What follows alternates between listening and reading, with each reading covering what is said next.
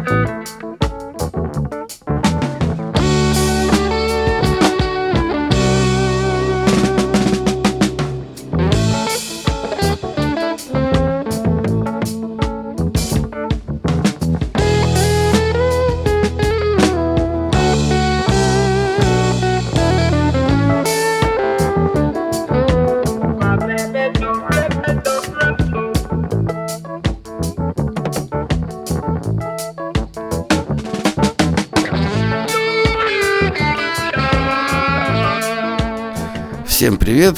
Гитарный клуб Валерия Остапенко. Начинаем нашу следующую передачу. В прошлый раз вы послушали Джефф Бека, замечательную интерпретацию битловской песни.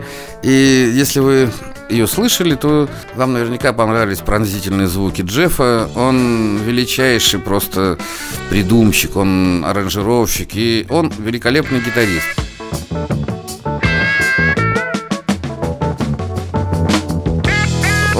Владеет разной техникой правой руки. Он и медиатором играет, и пальцами помогает, использует вибратор, использует слайдер. И зачастую непонятно, что он играет. То есть, какие, какой прием. Вот, допустим, посмотрите. Вот слайдовая глиссанда, и тут же я сделаю подтяжку, бенд.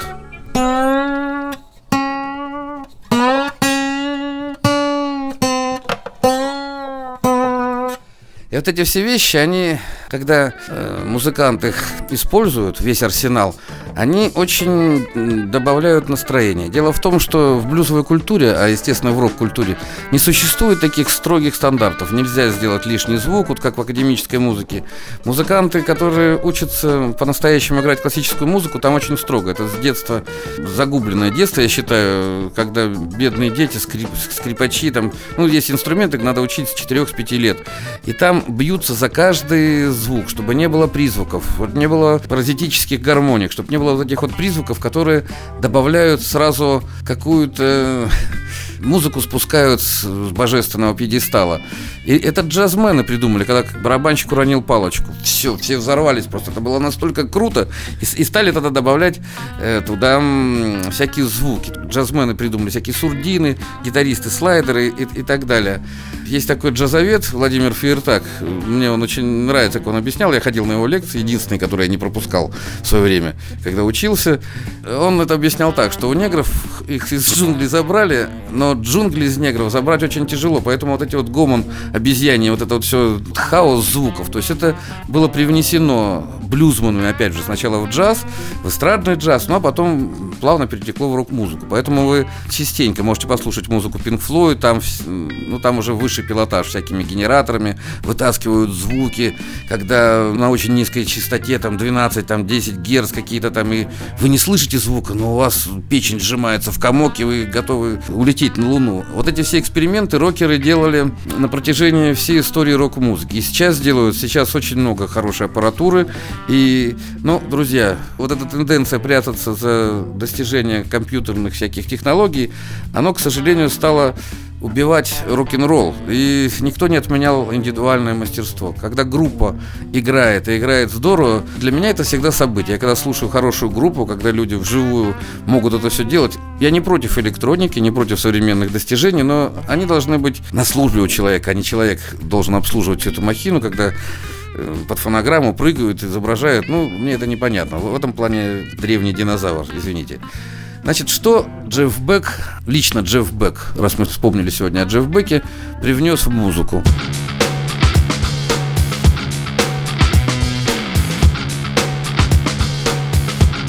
Моторадио.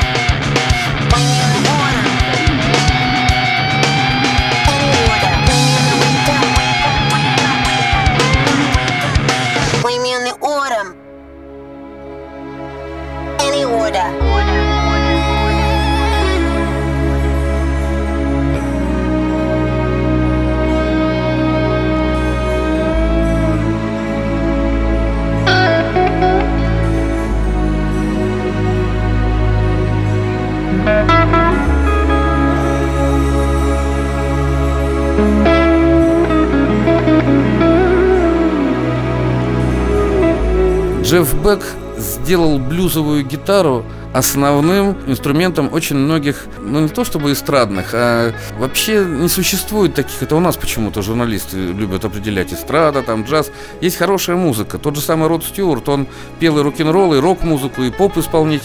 А в такой музыке без гитары просто никуда. И такие монстры, как Джефф Бек, настолько оживляли эту музыку.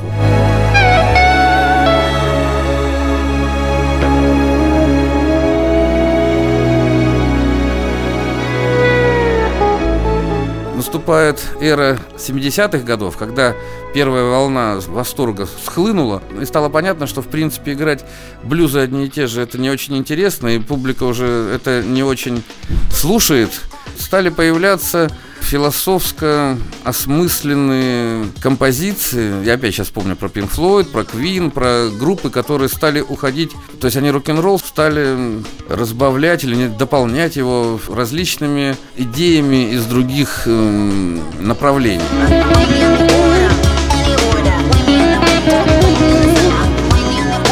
То есть стал получаться своеобразный сплав, фьюжн, ну, как угодно его называйте, то есть можно было услышать и джазовый, Pink Floyd, можно услышать джазовый саксофон, допустим, или какие-нибудь вокальные строчки, которые, э, бэк-вокал, который, ну, рок никак нельзя назвать. Стали появляться, вот есть такой музыкант Йо-Йо Ма, если послушать, это японец, который получил и европейское академическое консерваторское образование, и американское джазовое. Это один из сильнейших музыкантов. Он тоже поиграл с Бобби Макферрином и ну, со многими. Послушайте, культура звука осталась академической, но человек настолько проблюзован, что это так круто.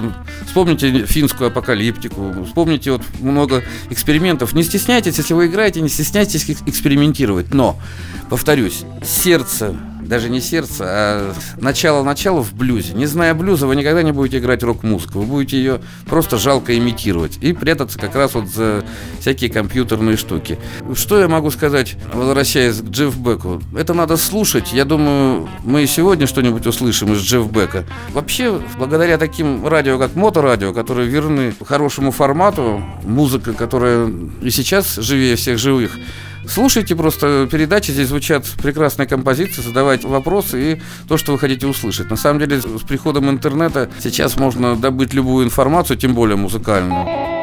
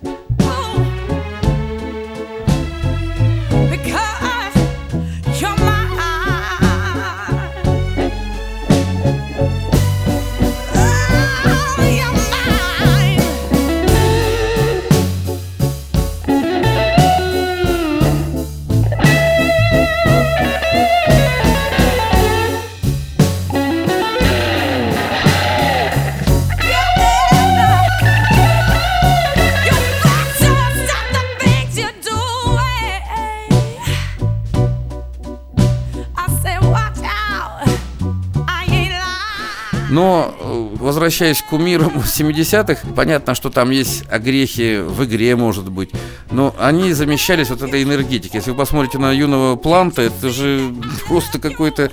Я, честно говорю, не любил. По сравнению с Боном Скоттом, Плант почему-то был слишком женственный. Я как-то, ну, думаю, или Ози Осборн, ну, вот мужики, хоть и с песклявыми голосами, а, вот.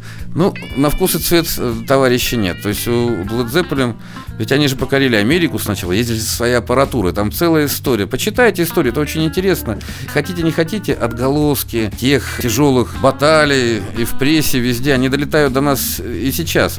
Просто слушайте музыку, которая вам нравится, и постарайтесь, если вам интересны мои передачи, постарайтесь услышать блюзовую закваску в нормальной, хорошей музыке. Вы ее обязательно услышите по гитаре. Не обязательно она будет со слайдом, но подтяжки, бенды, тейпинги всякие разные. Это есть и видеоуроки, заходите на мою страничку ВКонтакте, гитарный клуб Валерия Остапенко. У меня есть странички в Ютубе, ну, на всех, во всех соцсетях. И я там выкладываю уроки, в том числе, кстати, для маленьких детей. Это очень важно. Я рассказываю, ну, я там не называю такие страшные слова, как блюз, рок-н-ролл, не хочу никого пугать, но я использую там шерстяные куклы, которые у меня поют песенки и так далее. Если вы решили научиться играть на гитаре, обращайтесь, слушайте наше радио и обращайтесь в наш клуб.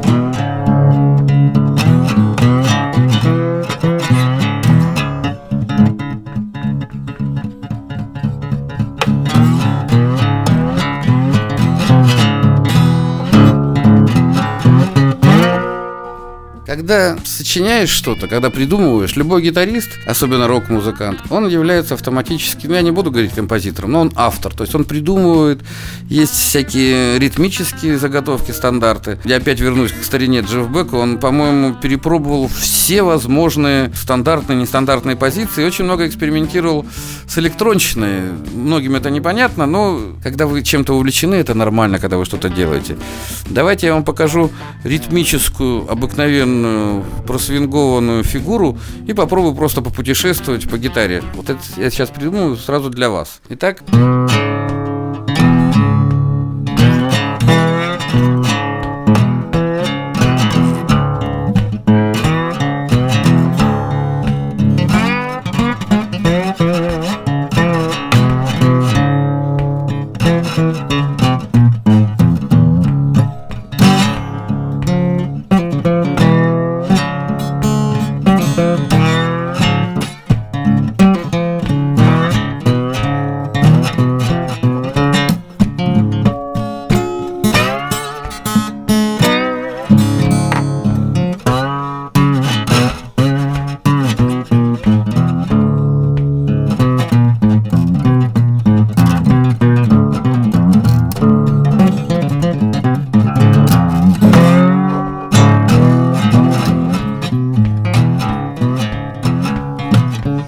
бесконечности можно путешествовать по грифу, и это достаточно увлекательно. Но, повторюсь, ритм – это номер один в рок-н-ролле. Все подчиняется ритму, потому что изначально это была музыка танцевальная, музыка для отдыха. Ну, я очень часто замечал, я вот когда играю на сцене, я очень много был на сцене, я всегда выбираю какую-нибудь миловидную, хорошую девочку, или там, я вижу, когда ей нравится. Это самый благодарный слушатель. Начинаешь работать на нее, а когда у тебя есть, когда ты не связан с шнурами, ты можешь спрыгнуть зал к ней и так далее. Это очень хорошее шоу. Я это использовал всегда. Это зрелищно, как это импровизация. И вот этот экспромт, он в рок-музыке, особенно на концертах, он великолепен. То есть музыканты выпендриваются, музыканты, когда представляют друг друга, каждые какие-то фишечки. Есть такая группа Fleetwood Mac, так вот старик Флитвуд, я в Италии помню, ну мы играли рядом на разных площадках, и я сходил на концерт, я был впечатлен. Он нашпигован был весь датчиками. Главный датчик у него был в причинном месте. И там был такой такой, вот он по себе все просто девушки, я имею в виду, так радовались все, даже я радовался. Думал, как же так? Надо же как. И он великолепный барабанщик. Вот эти вот рок-звезды, кто-то из них бывает, конечно, дутая величина, но в принципе, все, что касается наших рок-кумиров, там все по-честному. И если ты не нравишься слушателю, твои пластинки не продаются. Напоминаю, что я 20 лет работал в музыкальном магазине. 20 лет, представляете, все лучшие новинки приносили мне. Я приходил на радио Рокс к моим друзьям, которые сейчас на моторадио, и мы обсуждали эти пластинки, играли точно так же блюзы. И я смотрел, особенно когда меня сбила машина, когда я был инвалидом убогим, я, развалившись в кресле, смотрел все эти концерты, все. То есть у меня был такой отдых в жизни. Ну, если вы помните, тот, кто любит музыку, мы приглашали артистов, я с ними общался. И хочу вам сказать, что большинство артистов, они хорошие, нормальные, правильные ребята, такие же, как мы с вами. То есть можно с ними выпить, можно с ними обсудить все, что угодно. А самое главное, они беззаветно преданы рок-н-роллу. И все, вот группа Готхард, я их кормил, даже не помню, кабачок какой-то там, но когда я поставил ACDC, они все стали по стойке смирно. Я говорю, это что значит? Это, говорит, наши кумиры. Я вырос вот на ACDC, я тоже стоял там. Ну, это здорово. Юмор, который есть в рок-н-ролле. Вот, понимаете, в рок-н-ролле есть все. И любовь, и дружба, и товарищество, и предательство, и всякие там некрасивые, возможно, истории. И наркотики. Многие говорят, что музыканты все наркоманы. Не верьте. Музыканты – это такие же люди, просто им дано немножко больше вот в музыкальной вселенной. Возвращаясь к нашей теме, ритм, ритмика. Если вы посетите какие-то концерты, обратите внимание, под что музыканты играют. Помните, сначала барабанщик дает счет или палочками все. Все, он дал вот эту метрическую последовательность, и все музыканты в ней сразу начинают вариться. Если вы не варитесь в ритме, ребята, вы или учитесь этому, или не стоит выходить на сцене. Очень много, когда плохие музыканты играют, нарушается главное правило блюза. Нарушается вот эта вот целостность, когда как один, вот если есть синкопа, бам, то есть нормальные музыканты сразу подхватят и сделают этот ткач. И те, кто не музыканты, будут сразу танцевать.